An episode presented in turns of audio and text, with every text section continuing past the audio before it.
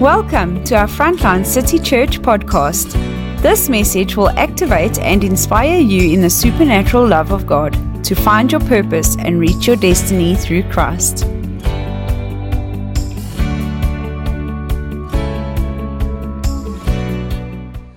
Uh, before I start, I just want to honor mom and dad.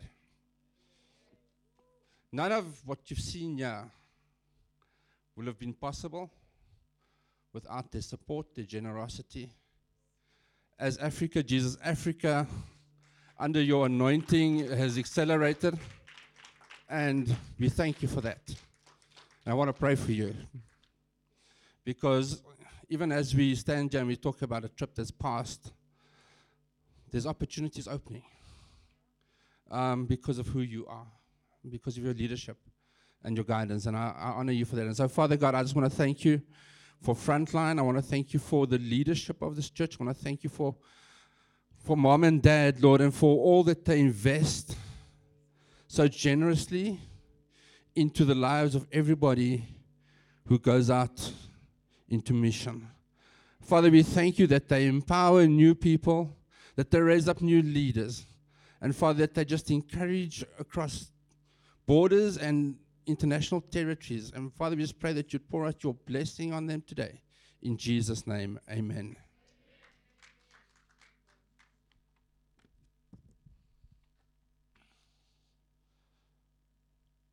Grant's touched on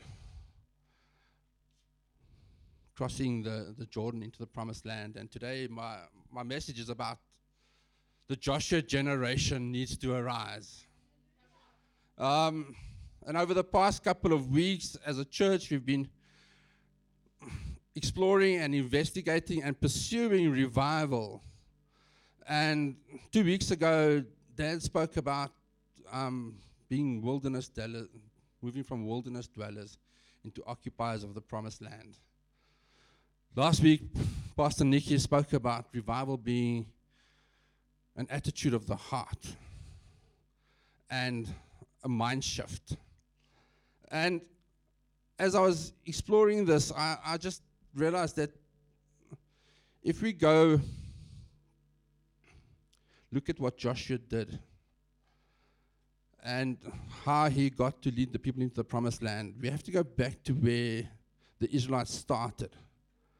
And so if we look at Exodus chapter 12, verses 35 to 36. Um, now the Israelites had acted in accordance with the word of Moses, and they had asked the Egyptians for articles of silver and articles of gold and clothing. For the Lord God, for the Lord gave the, the people favor in the sight of the Egyptians. So they gave them what they asked, and so they plundered the Egyptians of those things. And that's an interesting thing. These people are slaves. And God has sent the plagues into the to, to Egypt, etc. And Pharaoh agrees to release them. But then they go and take from their owners, from the slave, from the slave masters, everything that they had, had been deprived of before because they had God's favor. And so when these people left captivity, they didn't leave there poor, they left there with everything that they needed. And then, so the captives became the captor. They had lived in victory they weren't able to protect what God had given them. Because in verse in Exodus chapter 13, verse 17, it says, It so happened that after Pharaoh released the people, God didn't lead them by the road through the land of the Philistines, which was the shortest route, for God thought, if the people encounter war, they'll change their minds and go back to Egypt. Okay, and what is it? These people have prayed or asked God to set them free. So the freedom has been, been granted them. But that the first obstacle that they face, God is concerned that they're going to choose to go back into captivity. And unfortunately, I think if we look around us and we're honest with ourselves today, that's exactly what is still happening around us. People come to, to the front for salvation, and they go home and they meet resistance. They think, okay, well, that was a mistake. They go to church, they get involved, they do discipleship, and then the church, the, the, they get requested to serve in the church. And I think, I don't have time for that. I don't have time for that. And so they go back to where they were. And they lose sight of God. So, their own weakness, their slave mentality, took them into the wilderness and not the promised land. It was God's desire for them to go to the promised land. It was God's plan that they go from captivity to the promised land. And that, yes, there may have been challenges involved, but God would have seen them through that.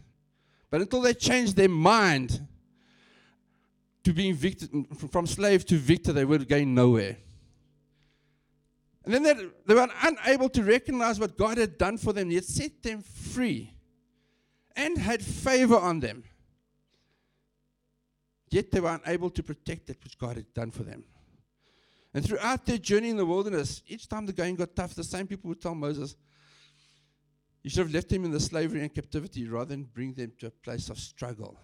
And if you go read through Exodus, each time, time and time again, they, they come to a place where they are hungry and they say, Why did you bring us here to die in the wilderness? They get thirsty, they say, Why did you bring us here to die in the wilderness? You should have left us in Egypt. Why did this happen? Why didn't you leave us in Egypt? In order to move forward into the promised land, you have to move forward into the, the place that God's given you even before you get there. Just what Grant was telling us now. You have to be generous before you can be wealthy. You have to appropriate your blessing before you can have them. But then, in Exodus chapter 13, verse 18, it says, So God led the people on the wilderness road, looping around the Red Sea. The Israelites left Egypt in military formation. Okay, so God's already identified the fact that they, they're not strong enough to fight the battle. They're going to choose to go back to slavery, but yet he gets them to leave in a military formation. And have you thought about that? If they're not going to fight anything, why military formation? Because in the military, there's discipline, there's order, there's unity, and there's authority. Without those things, nobody's going anywhere. You don't move a million people without discipline. Trust me, it's difficult enough to wake up 10 people with no discipline.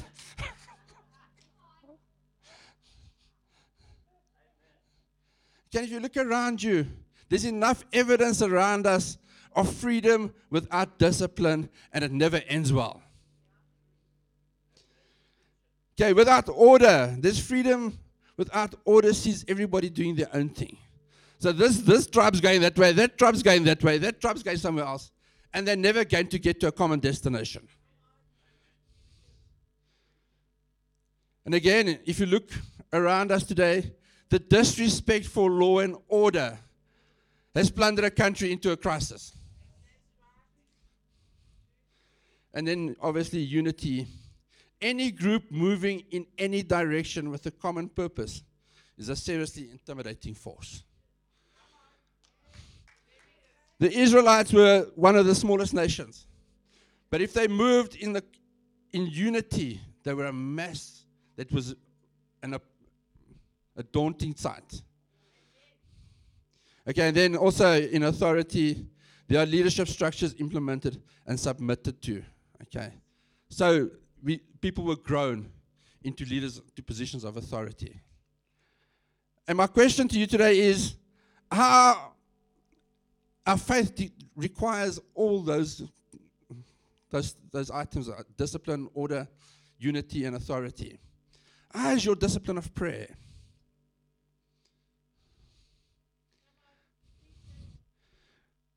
How's your discipline of fasting? How's your discipline of tithing?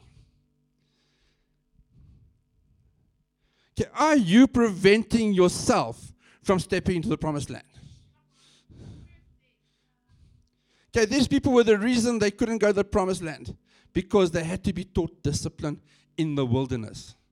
If you look around us in churches today, in the society around us as a whole, okay, there are people who have been walking through the wilderness for years and have no hope and have no sight of the promised land.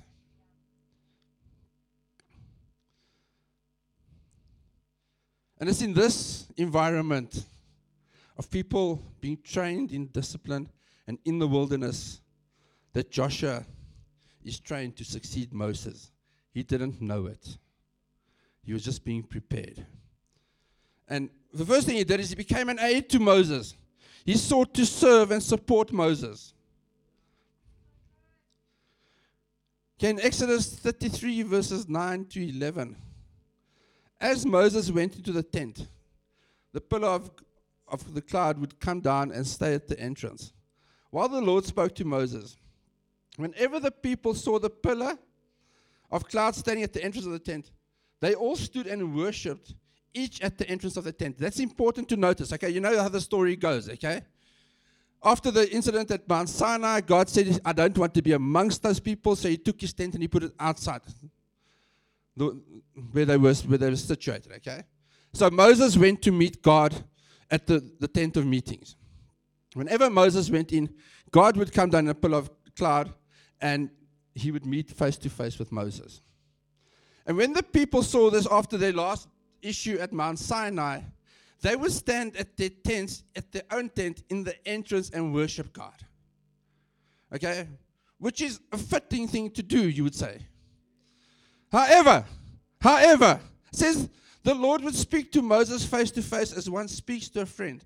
Then Moses would return to the camp. But his young aide, Joshua, son of Nun, did not leave the tent. Joshua sought the presence of God. He didn't simply seek to worship. He didn't stay in his own place. He went to the place where God was. And he sought the presence of God. And he separated himself from the rest who sought only to worship God. How often do we pursue the presence of God? And then he trusted God in all things. And in Numbers 14, verse 6 to 19, 6 to 9, and it's it's a passage you need to go and read for yourself. Okay, it's that moment where God has now brought the Israelites to the promised land. And he says to Moses, Send the spies in to go have a look. Okay, and he's taught them about what the promised land is. And he sends the spies in, and the 12 come back, and 10 say, We cannot do this. And two, of which Caleb is one, and Joshua is the other, come and say, Man, it's the land of milk and honey. And two, they need two people to bring back one bunch of grapes. And they come and show the people the supernatural provision that is there. And you, the people rebel, and God says, and they call themselves grasshoppers. They say, in, compared to those people, we are nothing. They have no identity of who they are in Christ. And because of that, that moment and the rebellion that arose out of that, God said, This generation will never enter the promised land. Okay, and they will be punished one year for every day that the spies were in the land, which is why they spent 40 years in the promise in, in, the, in the wilderness and never made it to the promised land. Because they had lost their identity. They hadn't changed from a slave mentality yet. They hadn't moved to being children of God. They were still just hoping for freedom and not what God had. And in the wilderness, it was easy for them because when they were hungry, they said, God, I'm hungry and they got given food.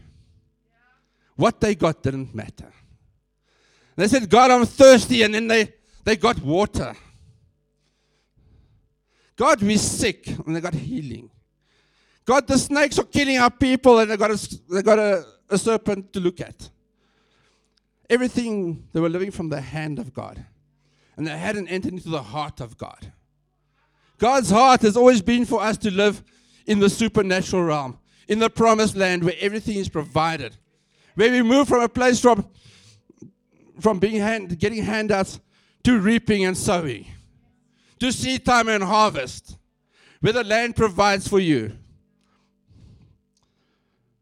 But when these when these guys came back in this passage from, from Numbers, Joshua son of Nun and Caleb, who were among those who had explored the land, tore their clothes and said to the entire Israelite assembly, The land we passed through and explored is exceedingly good.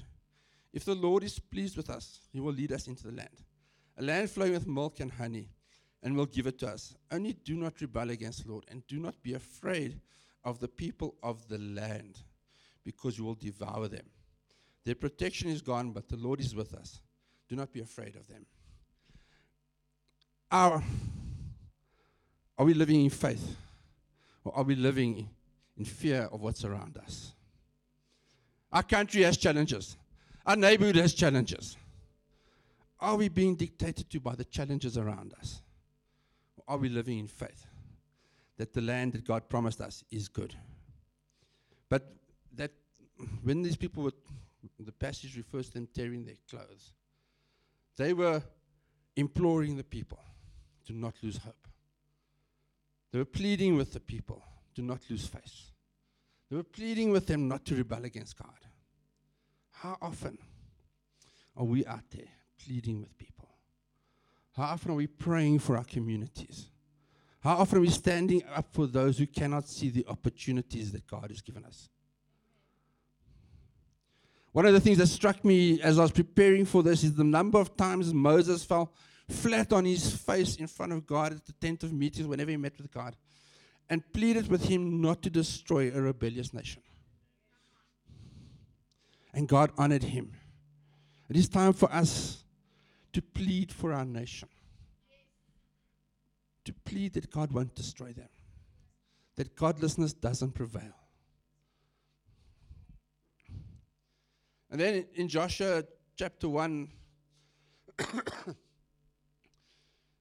is where God commissions Joshua. And so I'm going verse 2 and 3 it says, Moses, my servant, is dead. Now therefore, arise, take his place, and cross over this Jordan, you and all the people, into the land which I'm giving to them. To the sons of Israel, I've given you every place on which the sole of your foot treads, just as I promised to Moses. And I don't want to make this about Lesotho, but it is when I read that, okay, when we arrived in Lesotho for the first time, we stood out like a sore thumb. Okay, we were a group of white guys in a rural village where some of the children ran away from us because they'd never seen white people before. Okay, we had a choice to take the step and take the territory because God had sent us, or to walk away don't go where it's comfortable.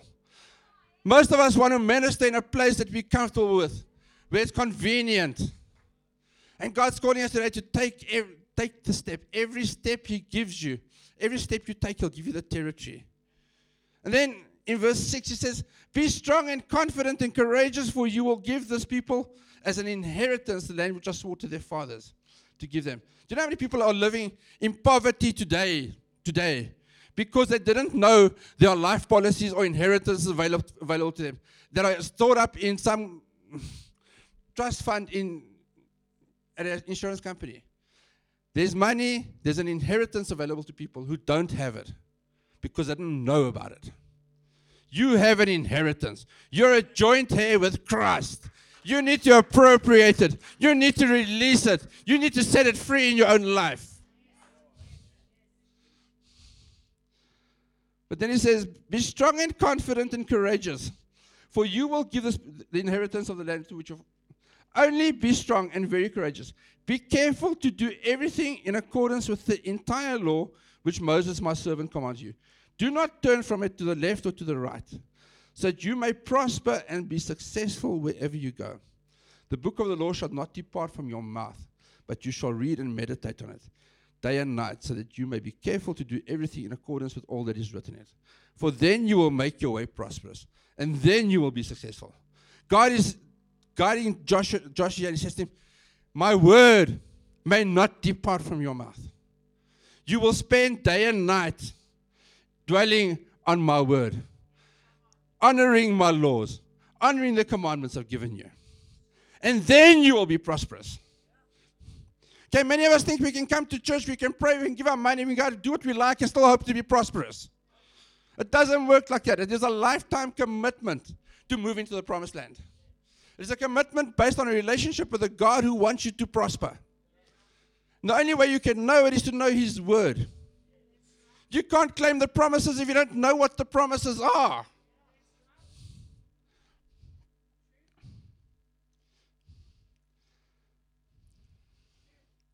And then in Joshua chapter 3, and Grant's also just touched on this now, but so when the people broke camp to cross the Jordan, the priests carrying the ark of the covenant w- went ahead of them.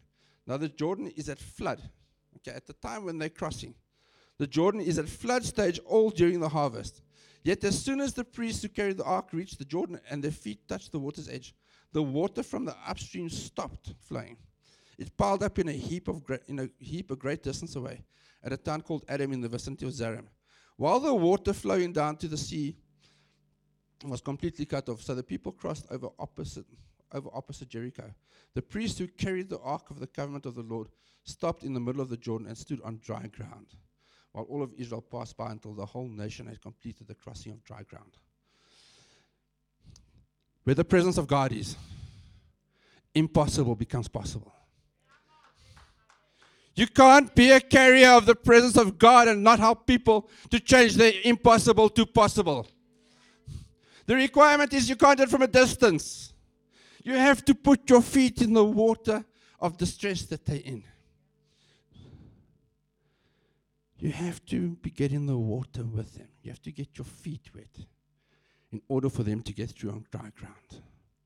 Where are you prepared to go? Where are you prepared to go?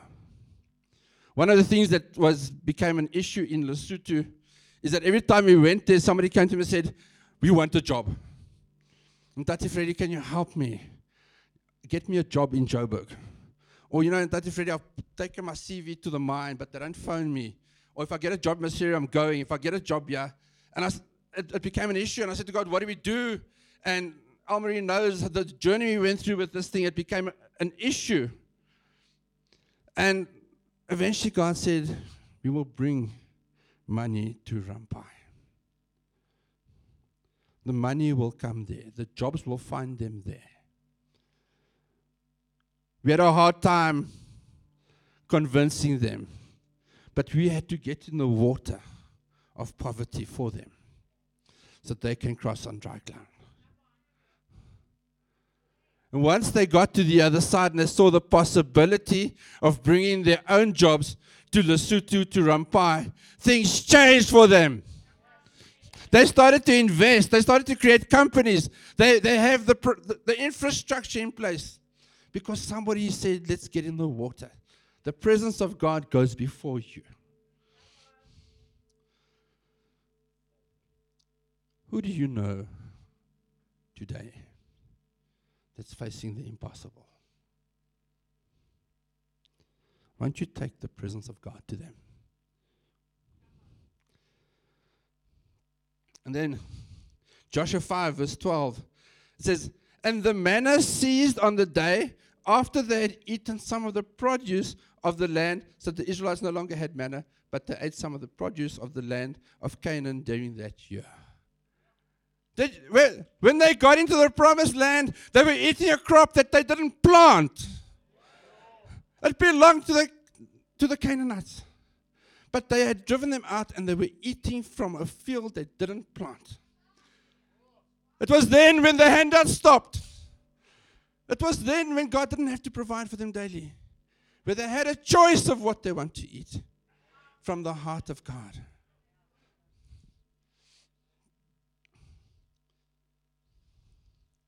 The hand to mouth existence ceased as they entered a time of sowing and reaping. It wasn't easy. It was never going to be easy for them. Because as they prospered, as they found favor, other people became weary of them. Other people became concerned about them. And other kings raised, decided to neutralize them. Then in Joshua chapter 21, it says, so the Lord gave Israel all the land he had sworn to give their ancestors, and they took possession of it and settled there. The Lord gave them rest on every side, just as, he had sworn to, just as he had sworn to their ancestors. Not one of their enemies withstood them. The Lord, gave, the Lord gave all their enemies into their hands. Not one of all the Lord's good promises to Israel failed. Every one was fulfilled. God is faithful to fulfill his promises. Are you standing on his promises? Are you declaring his favor and his promises of your life every day? Are you saying to God, I'm, I'm trusting you for this? Even in the battle, even when it's tough, to trust for the victory. If you go into the place of, place of battle from a place of victory, you cannot lose.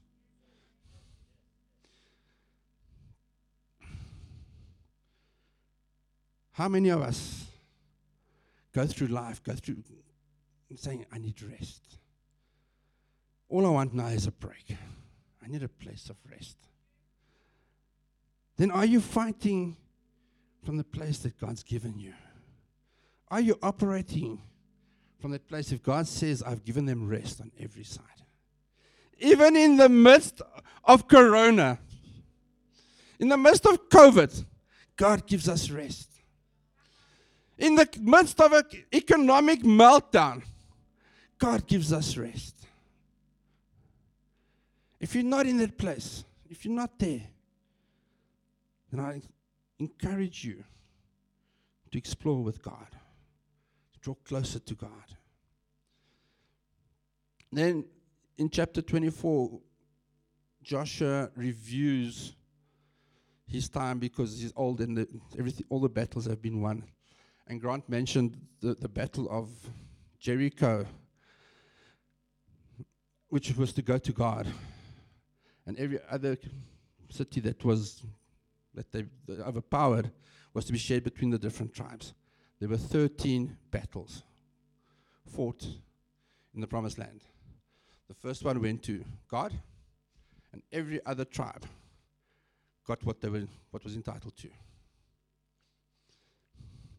But then in Joshua 24, he says, in, in verse, verses 12 and 13, I sent the hornet ahead of you, and it drove out the two Amorite kings before you, but not by your own sword or bow. So I gave you a land on which you did not toil, and cities that you did not build. And now you live in them and eat from the vineyards and olive groves that you did not plant. How often, if you read through Joshua, was the victory won by God in the most creative ways. I mean, one battle, the people are killed by hailstones. Okay, another battle, the, the wasps go and drive them away. All you got to do is show up in number, in mass, for the struggles you're facing. And let God do the rest. It is not by your own might, but by God. And when you see the hornets and it says, yeah, the hornets were, uh, they were, the people, the Israelites themselves were afraid of the hornets. Okay, but they had to follow that thing that they were afraid of to see the victory. What's that thing that you're afraid of today that you need to follow to the point of victory? You see, Joshua went from a slave to a leader. My question to you today is what are you a slave to? What do you need to be set free from today? What holds you back from stepping into the promised land? Joshua was the soldier. He was a commander of an army that wasn't equipped to be an army. Their first battle, they went in with ram's horns and whatever else, silence. So you had a bunch of musicians, I think, um, and the presence of God to conquer to conquer a city. What battles are you going through now in the wilderness that God's preparing you for the promised land for? Joshua got his training in the wilderness and he led a people into the promised land. What are you struggling with? What are you. And then in your current situation, you see, Joshua was a visionary, he was a seeker. And when they went into the promised land the first time and they came back, he didn't see the opposition. He didn't see the Goliaths, he didn't see the, the well equipped armies. He saw the provision.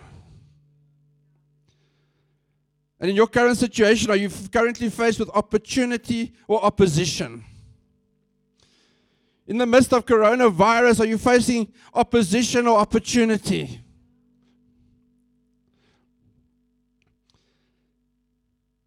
In your current situation, are you a victim or a victor? God has set us free. We have a choice. And until we can make the heads, the, the, mental shift, and the heart, the posture of the heart, we can't move into the promised land. The finished work of Christ cannot be squandered. You cannot mess with it. You can only appropriate it or reject it. When Christ died on the cross, He said, It is finished. He gave us a new identity, a new authority, a new purpose.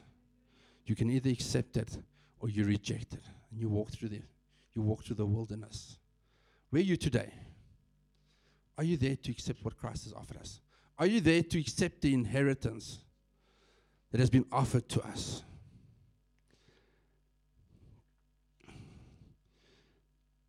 Firstly, as a Joshua generation, we need to move into the promised land. We need to rise up and be counted. In a world that is trying to silence the church, rise up and be counted. Get into the waters and get your feet wet. God will do the rest. Show up for the confrontation because confrontation is coming. But God will lead the way.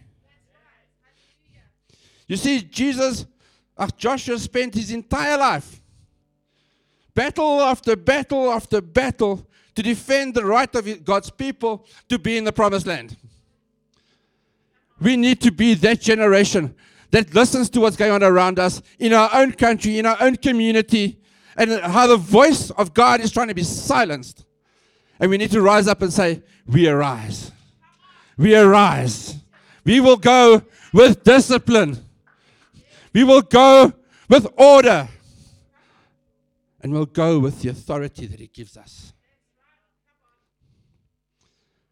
And so today, if you don't resonate with this life of freedom, if you're bound by slavery, if anything, if you're captive to anything that is not of God, if you're in an abusive relationship and you don't know how to get out, if you're addict, if you have an addiction that you need to be set free from, if you're living in fear of what's going on around us, if there's anything that holds you captive today, if it's poverty that says, one day when my finances are better, I, I can. If your circumstances are stopping you from living in the fullness of God, then today I want to pray for you. I invite you today because just as God set the captives free, He sent His people from slaves to, from captives to captors, from slave to, from slavery to freedom. So God wants to touch you today. And I encourage you, if there's anything in your life that you need to be set free from, to come forward now. We'd love to pray with you. Amen.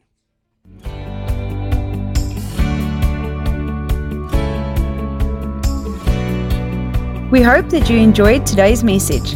Our services are streamed live on our Facebook page every Sunday morning at 9:30. For more information and resources, please go to our website www.frontlinecitychurch.co.za or look us up on Facebook, Instagram, and YouTube.